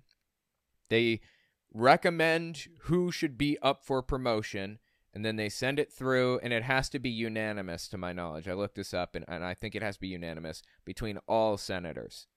So the senators just sign on the dotted line and promote everybody en masse. Except Tommy Tuberville. For the first time in his life, he's decided to hold up military appointments. He's been a senator in Alabama since 2021. I guess he just he just got into office recently, but he's been involved in politics for a while, I believe. Anyway, listen to Tuberville's explanation here, mid-November 2023. This is I think this is Don Jr.'s wife here. Give uh, uh, She's got a I'm sorry, man. I don't like making fun of people's looks. I don't do that. I I think it's wrong. But I feel like this is a conscious choice that she's making to look the way that she does, so I'm okay with pointing it out. It's just something not quite right here. give uh, uh, abortion travel, and we're going to pay for that by ta taxpayers' money. They can't tell us about the the policy in terms of the abortion itself. You know, it's been Okay, so here's the complaint. He says the military is paying for abortions for people. And until they stop paying for abortions for people, he's going to hold up military appointments. Well, that's not going to happen. Okay, and they're not even really paying for abortions for people. The government paying for abortions is illegal and always has been illegal. It's against the law. You have to pay for it yourself. Historically, I think it's been between 200 and like $800 depending on where you are and and how difficult the procedure is. If they're just going to prescribe a couple of pills to you for this, then it's one thing. But Tommy Tuberville is upset that people get health care in the military. They're not even doing abortions in the military. They're just like they're getting health care. So this guy wants to exclude a part of health care from the military, a legal piece of health care. This is like telling people he's not going to promote anybody in the military and we're just going to leave our admiral and general slots open until we ban contraception in the military, until birth control is taken out of the system completely. That's what we're dealing with right now. That is an backwards, ridiculous reason to refuse to fill open slots. And military uh, members of the military, high ranking members, I think somebody high ranking in the Navy not too long ago came out and said he is aiding and abetting China and other you know dictatorships and, and hard right regimes around the world by leaving our admiral and general positions vacant. So the real question, why is he doing this? Keep listening. the policy in terms of the abortion itself. You know, it's been rape, incest, or, or, or health of the mom. Uh, but we asked uh, in in one of our hearings, what you know, what month uh, are you going to go by for the abortion? They couldn't. So he says the policy in the military is they can get it if it if it's the result of rape, incest, or life of the mother. So if the mom is like dying, like literally, if you don't do something now, she's gonna die. E- even if the baby's gonna die, they both die. That's fine in this guy's mind. Even if somebody was attacked in the military, it doesn't matter to him. He's going to force them to have it anyways. This isn't a completely backwards position to hold and entirely nonsensical. Does not match up with what the country believes, doesn't match up with what almost anybody believes, even Republican senators and House members and stuff. Almost none of them will say, I'm against abortion in those cases also. But here he is, the only guy, literally the only one, blocking military appointments over this. And his response? You know, what month uh, are you going to go by for the abortion? They couldn't tell us whether it was abortion after birth. I mean, So he thinks that somebody is a victim of assault and they go through the pregnancy, they have the baby, and a two month old baby has been, you know, it's been born, is walking around and, well, not walking, you know, leaning up and, and babbling and playing with keys and stuff. Well, maybe not even that age. Uh, Let's say like a six month old baby is sitting up just barely and playing with keys and stuff. You know, the big cartoonishly large plastic colorful keys that, that babies have. And I guess he's imagining in his head somebody having a post birth abortion for a six month old. How how do you even perform something like that? Seriously. It's comical at this point. It's like it's a joke. Post birth abortion doesn't exist. That's just murder. It's like in the 1950s, the far right wants to take that extra step and make it that much more extreme than it was before. During segregation, black families trying to move into a town that was historically white, and they get pushback from the KKK in the town. The KKK is going around telling kids this. Some of the people are definitely against integration. And they have told my children that they have to marry. And my child doesn't even know what a is, but from the sound, it has scared them, and they have come home just crying. Mommy, do I have to marry Negroes? So the point is, Tommy Tuberville is doing the exact same thing post birth abortion. Really? You mean murder? So he thinks the, the military is murdering six month olds because it's not against the law? Like what? Are you going to go by for the abortion? They couldn't tell us whether it was abortion after birth. I mean, what is he even talking about? There is no abortion after birth. It's just murder. like, it's so stupid, it's comical. But is it really stupidity? It's like I said earlier, is this really stupidity when the guy doesn't seem to be able to get it through his thick skull that white nationalism is the racist ideology? Refuses to denounce white supremacists because they're they're American patriots, but doesn't like racism, really. Come on. So here's the bottom line. Now I'm going to lay it down and tell you what I suspect. Been the suspicion of a number of other people also, not just myself. Is Tommy Tuberville holding up military promotions until Donald Trump wins his election so that Donald Trump can pick those military promotions himself? Just like Mitch McConnell did for Donald Trump when Scalia died a year before the election happened or whatever. In Obama's last year as president, that was his seat to fill. Is that what Tommy Tuberville is doing? If that's what he's doing, it's deeply concerning. Donald Trump has already expressed an interest in military dictatorship. Every chance the dude gets, he's praising right wing dictators from here to China, everywhere. He even praised Hamas, seriously. Or, as Trump likes to say, hummus. And they said, gee, I hope Hezbollah doesn't attack from the north because that's the most vulnerable spot. I said, wait a minute. Hezbollah is a Shia Muslim organization. It's kind of like a militia in, uh, I'm sorry, in Lebanon to the north of Israel. Hamas is a Sunni organization which is in Palestine, which is specifically in Gaza, not in the West Bank, but in Gaza. They're technically competing. They don't like each other, Shia Muslims and Sunni Muslims generally. I guess it kind of depends on the situation. But uh, yeah, they're both extremist groups. You know, Hezbollah is very smart. They're all very smart. The press doesn't like when they say it. You know, I said that President Xi of China, 1.4 billion people, he controls it with an iron fist. I said he's a very smart man.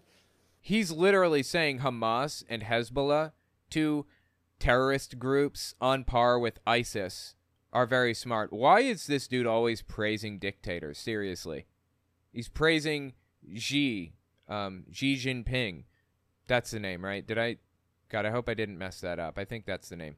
He's praising the president of China, Xi Jinping, for ruling with an iron fist. Really. They killed me the next day. I said he was smart. What am I going to say? But Hezbollah, they're very smart. And they have a national. Like, what did Hezbollah do? They didn't do anything. We're talking about Hamas right now, not Hezbollah. He's got the two groups confused, I guess. Say. But Hezbollah, they're very smart. And they have a national defense minister or somebody saying, I hope Hezbollah doesn't attack us from the north. So the following morning, they attacked. I don't remember Hezbollah attacking from the north. What's he talking about? Hezbollah never attacked Israel, did they? Not recently, anyways. No. Hezbollah had not attacked when this video released. This is five days after the, you know, the Hamas attack in Israel. Hezbollah may have had some skirmishes in the past, you know, month or something, but not when Trump released this, I don't believe.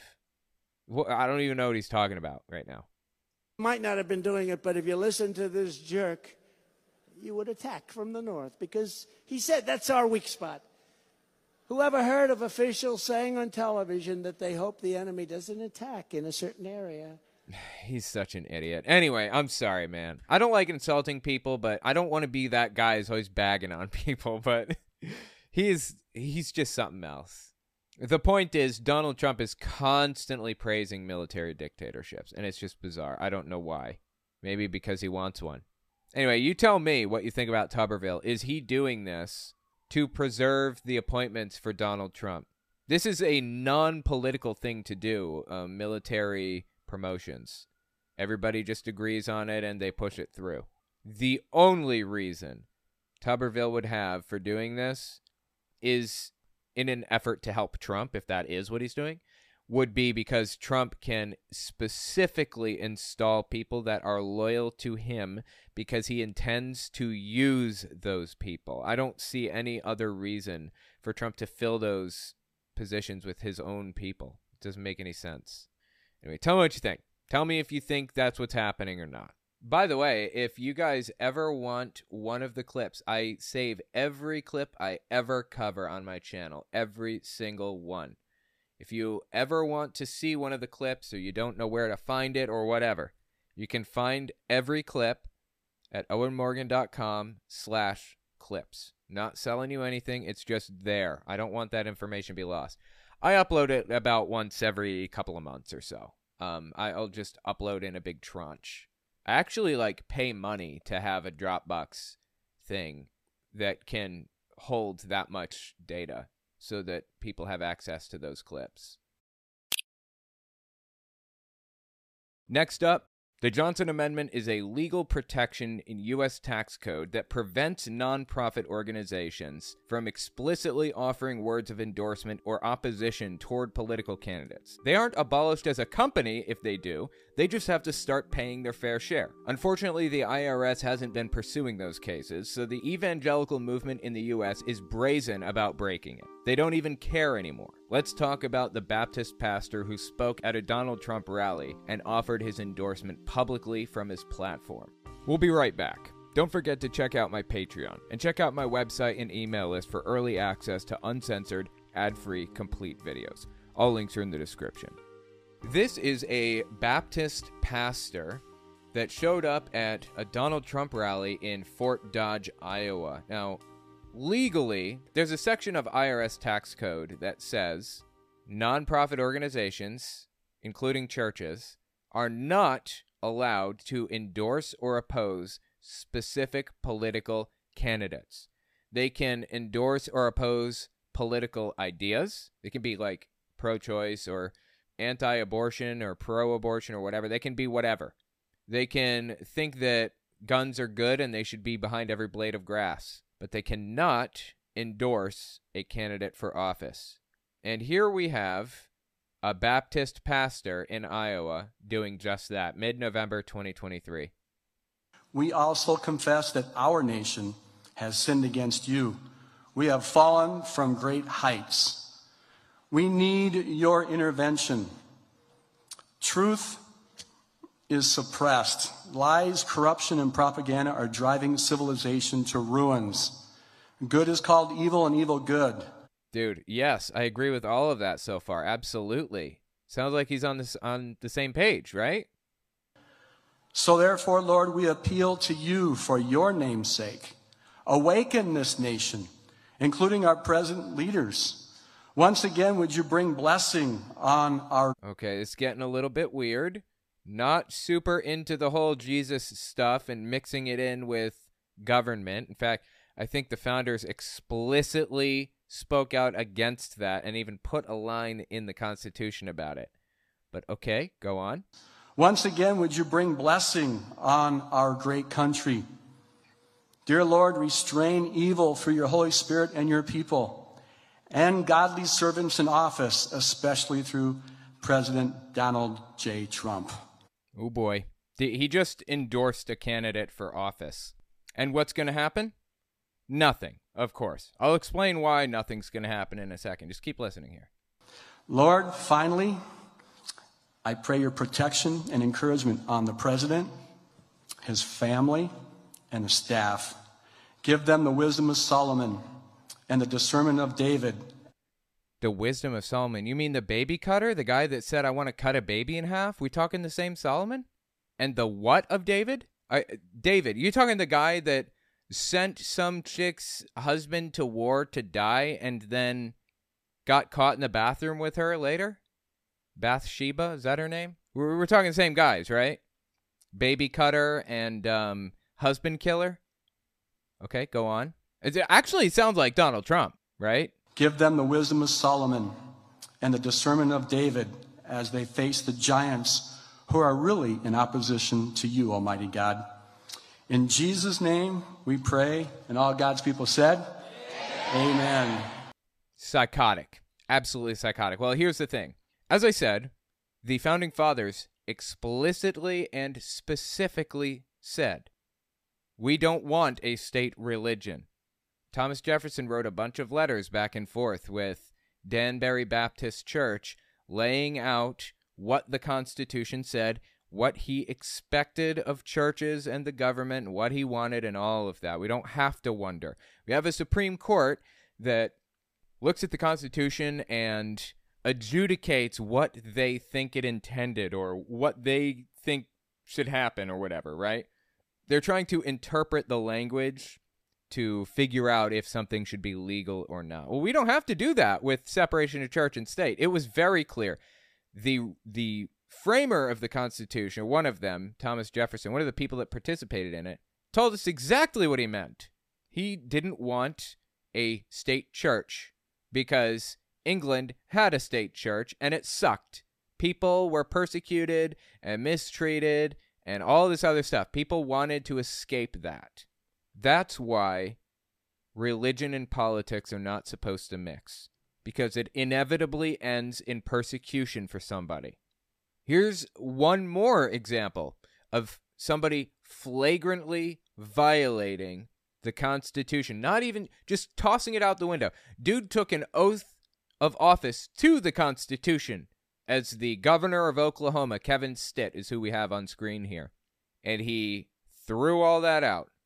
November 9th, 2022. This is right after the election, I think, in 2022.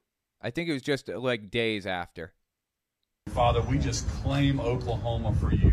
Every square inch, we claim it for you in the name of Jesus. Father, we can do nothing apart from you. And we know don't battle against flesh and blood, but against principalities and darkness. And Father, we just come against that. We just loose your will over our state right now. So he's literally swearing Oklahoma over to Jesus, quote unquote, his interpretation of him, in the name or with the authority vested in him by the federal government as the governor of Oklahoma. He's swearing it over. That's insane. How is this not a violation of the Johnson Amendment at the very least? Well, this one wouldn't be Johnson Amendment, but how is this not a violation of separation of church and state? The the first sentence of the first amendment of the Constitution. It's called the Establishment Clause. Congress shall make no law respecting an establishment of religion or prohibiting the free exercise thereof, or abridging the freedom of speech of the press, so on and so forth. The point is, Congress and church will have nothing to do with each other. That's the idea being laid out there. And this guy's just completely ignoring it. He's a governor. Has he read the Constitution? name of Jesus. We just thank you that we claim Oklahoma for you as the authority that I have as governor and the spiritual authority and the physical authority that you give me. I claim Oklahoma for you that we will be a light to our country and to the world right here from our state. And we thank you that your will is done on Tuesday and Father that you will do So it must have been right before. Will is done on Tuesday. So it must have been just days before the election, right? We thank you that your will is done on Tuesday.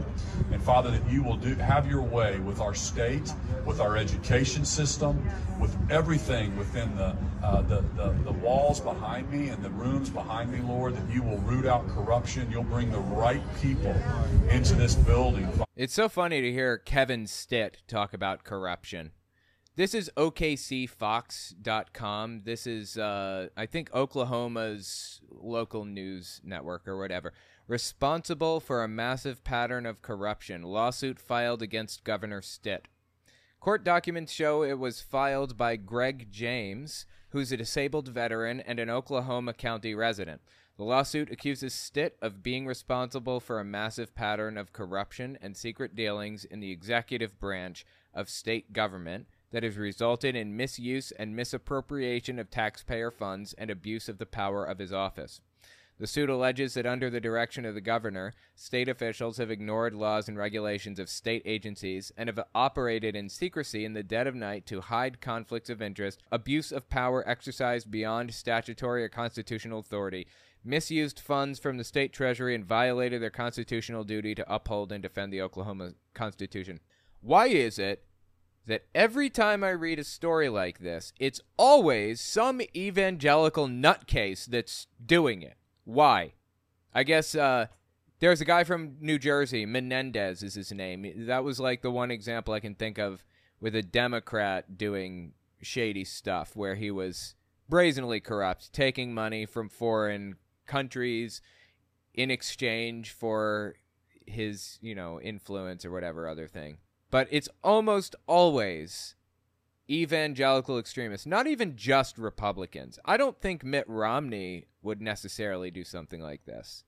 But it's always, always, always religious extremists, or people who pretend to be at the very least, who use Jesus as a bludgeon against the people that they don't like.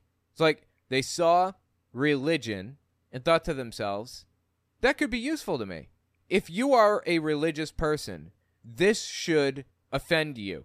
What we're watching here with Kevin Stitt. Somebody brazenly using your beliefs against you and, and other people in your life, using it to enrich himself. Does this guy even believe it? And that brings us to Brenda Kunneman. This is this woman here on screen, Hank Kunneman's wife, televangelists from Oklahoma, or um, no, I'm sorry, from Omaha, Nebraska. Brenda Kunneman describes pretty succinctly why they're ig- ignoring the Johnson Amendment now.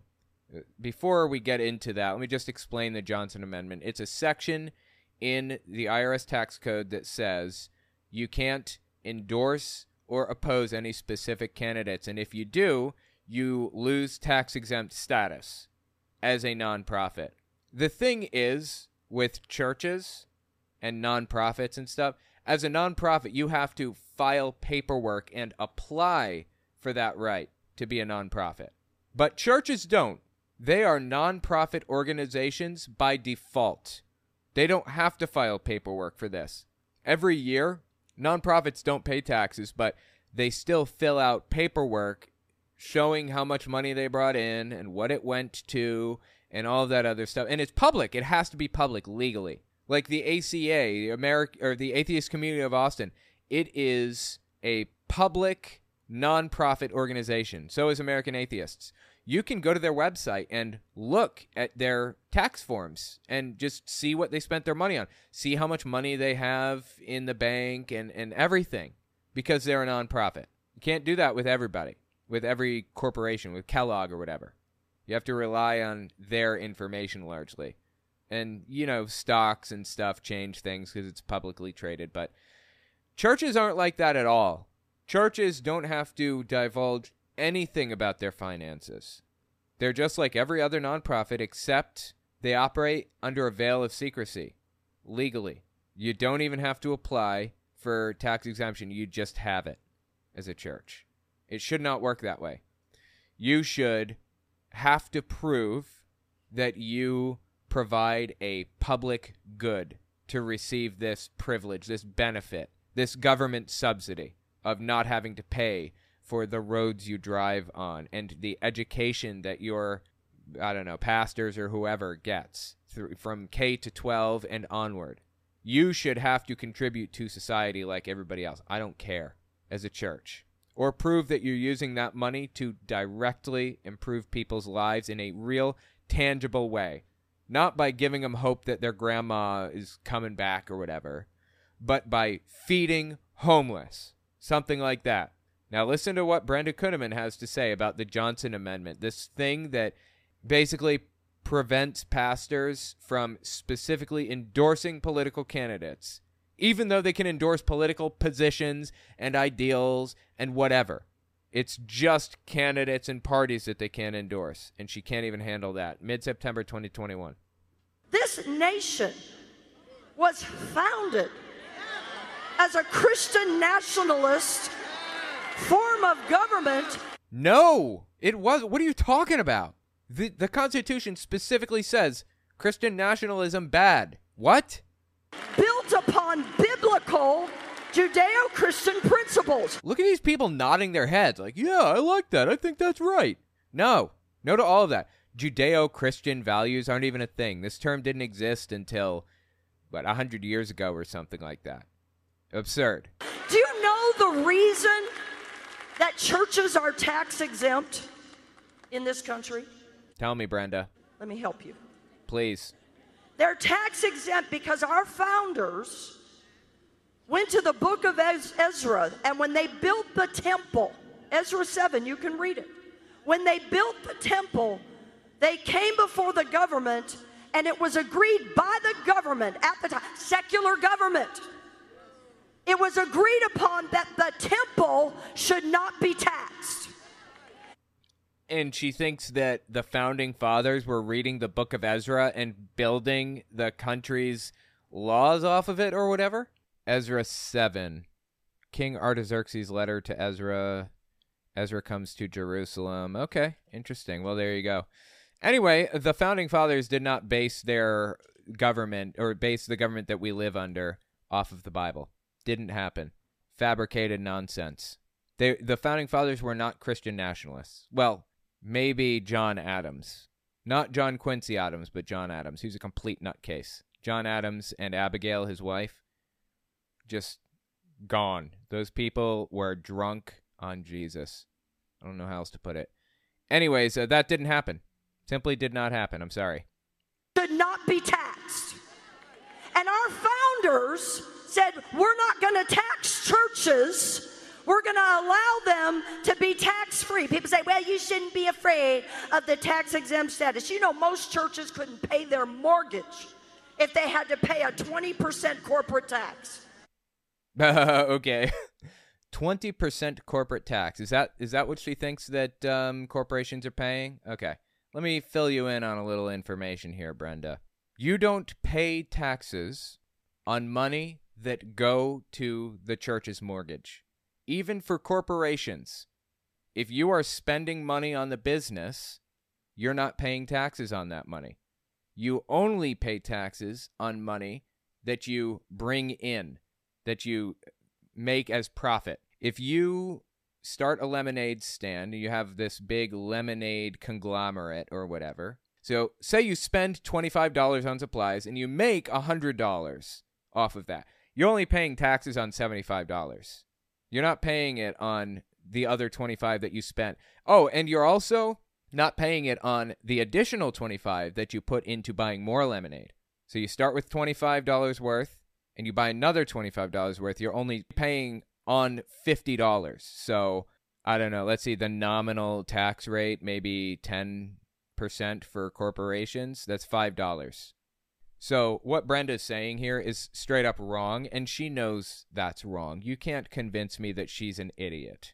If churches paid taxes, they would pay their mortgages and then whatever was left over would be taxed. And she knows that. You know, most churches couldn't pay their mortgage if they had to pay a 20% corporate tax. Do you know that? She knows she's lying, right? There are churches in inner cities, places where they're feeding poor people. They don't they're not rolling in money. Well, if they are rolling in money, then that a little cut of that goes into the infrastructure that they are using, the the roads that people drive on to arrive at that church, the education that their pastors get from K to 12, and their everything, their health care and whatever. Little portion of that goes to all of that stuff. If they're not rolling in money, then nothing goes to it. Simple as that. That's how our system works. She cannot be this stupid, right? She isn't. rolling in money. And if they had to pay and be slapped with a corporate tax, most of them couldn't survive. Complete BS. The tax exemption was made so that by our founders that cra- Oh, you ready for a lie? It's about to come. I, I just know it. When she says founders or founding fathers, and she's about to say something authoritatively about him, it's a lie. I can already tell before she even says it. All right, check it out. by our founders that crafted this nation, it was not until LBJ came along with Oh, they hate that guy. You know the guy, the president, Lyndon B. Johnson, the one that passed the Civil Rights Act, the one that desegregated schools. They can't stand him. I wonder why. That's weird, right? What a guy to hate. Okay, so what about LBJ? LBJ came along with an evil agenda, by the way. Okay? And I could say a whole lot about that man, but he was Please, please tell me all you want. I- I'm here to listen, Brenda. a whole lot about that man, but he was driven by a principality of the powers of wickedness in this generation. Dude literally didn't do anything except nothing notable except pass the Civil Rights Act, just about. I mean, I he did a couple of other things, but seriously, why does she care? Like, why does anybody care about LBJ aside from that? Is there something I'm missing? Did I forget? Did I just miss that day in history class or or what? I feel like I'm missing something major. I don't know why she hates LBJ so much, if not simply because he passed the Civil Rights Act and desegregated schools. Okay, go on. So I, I feel like she's just kind of wandering aimlessly down this discussion. Let's just start at the, the beginning of this discussion again with her and listen to the whole rambling mess in a, a long string here. It was not until LBJ came along with an evil agenda, by the way. Okay? And I could say a whole lot about that man, but he was driven by a principality of the powers of wickedness in this generation. Part of the reason we have people in poverty, we have people living on welfare, is because. Did she ever get to like why she hates LBJ? I feel like we just completely missed that part. reason we have people in poverty, we have people living on welfare is because of policies that man enacted. What policies? It was his agenda to keep people poor and dependent on the government. What policies? I want to know what he did. Does anybody know in the chat? Can anybody shed some light on this? Give me some information. What the hell is she complaining about? What did he do other than the Civil Rights Act that really got under her skin? I don't understand. Kennedy, John F. Kennedy runs for president. He wins. First Catholic president. Has LBJ as his vice president. Kennedy's shot on the, you know, in Dallas, I think it was. Kennedy is shot by Oswald. No conspiracy theorists here. And then LBJ becomes the president and he passes the Civil Rights Act. What? What what's next? What do you hate about him? As Christopher Valdez points out aptly, we didn't have poverty before LBJ. Yeah. Poverty was non-existent before him. Oh, oh. Oh my god, did he pass the Johnson amendment? How did I not know that? Oh, I feel so stupid. Thank you so much, Ben going around. Johnson amendment. Lyndon B. Johnson. I don't know why that wasn't clicking in my head. Oh my god. Okay. So he's the one that inserted that into the tax code apparently. Jeez. How, I don't I'm sorry guys. I'm just off my game apparently. I don't know how that happened. All right. Yep, yep, yep. Sure enough, he did. The amendment is named for the then Senator Lyndon B. Johnson of Texas, who introduced it in a preliminary draft of the law in July 1954. Okay, right. And, and real it's 501c3 is the section of the code. And it just says nonprofit organizations can't endorse or oppose political candidates. Totally valid you know, law or whatever you call it, amendment. Of course, that applies to churches too, and maybe he wasn't thinking about that, maybe the others weren't, or maybe people just didn't want churches involved in politics. I don't know. Thanks for coming, Erical. Appreciate it. I don't know, but boy, does she hate LBJ. Okay, so his two big accomplishments as senator, Johnson Amendment. As president, Civil Rights Act. Absolutely terrible man, apparently. Okay. So the Johnson Amendment came along to say, well, if they want to keep tax exempt status, then they're going to have to keep their voice out of the political sphere. They're not going to be allowed to put any of their money to endorse anything political. As an organization, that's correct. You, Brenda, personally, are free to take the money that you earned from the church that has been sent to your social security number and send it to whatever candidate you want within a certain range uh, $5,000 or something. I don't remember what the, the maximum limit is. But your church cannot do that. They can say who they personally, pastors, endorse, which, by the way, they have threatened that Johnson Amendment so poorly, so much, so bad, that it has pushed pastors into a corner that even the Johnson Amendment didn't even call for. Really? Pastors are so deathly afraid of having to pay taxes that they won't even talk about politics. Is that what you're telling me? Even though all it says is you can't endorse or oppose political candidates for office? Really? She lives in a fantasy land where she is like the center of all of it, and she's the, the persecuted minority and the only one, seemingly. This is insane. Because people are terrified that they'll get an audit by the IRS for daring touch anything in the pulpit. And I'm just going to say, those days are over. It's over. So yeah, um, evangelicals just gave up on caring, and unfortunately, churches are simply assumed to be tax exempt by default. They don't have to file any of that paperwork or any of the other stuff. They're just tax exempt. So they just they, they just don't pay anything and that's the end of it. I don't know aside from the fact that they don't pay anything and that's the end of it.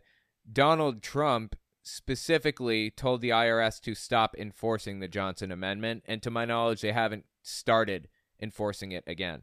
I say that with complete confidence because Trump said he did that personally. He said, I told the IRS not to enforce this anymore.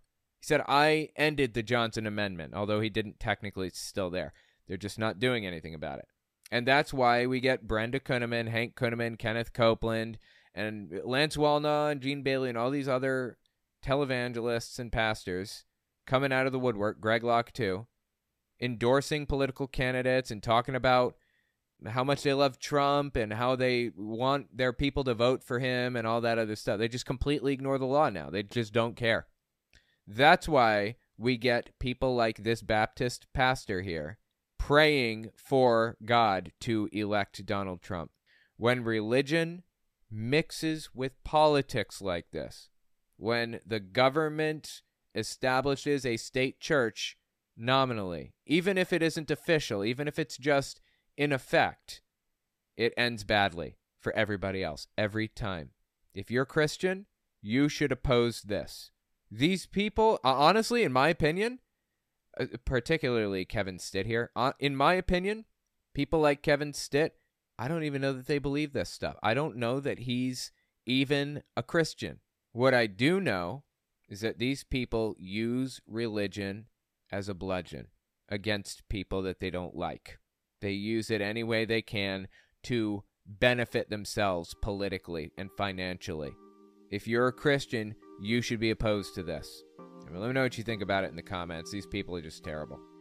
That's all I've got for you. If you like what I do and you want to see me continue to do it, don't forget to check me out on Patreon. And take a look at my YouTube channels Owen Morgan, where I talk about religious issues, Telltale Fireside Chat, where I talk about politics, Telltale Unfiltered, where I do long form breakdowns of stuff like this, and Telltale Reads, where I read books by televangelists and others. I release everything in parts, but every part stands independently of the last so you can jump in anywhere and I'll make sure it makes sense. You can find some ad free, uncensored, complete versions of all my videos on my website, owenmorgan.com.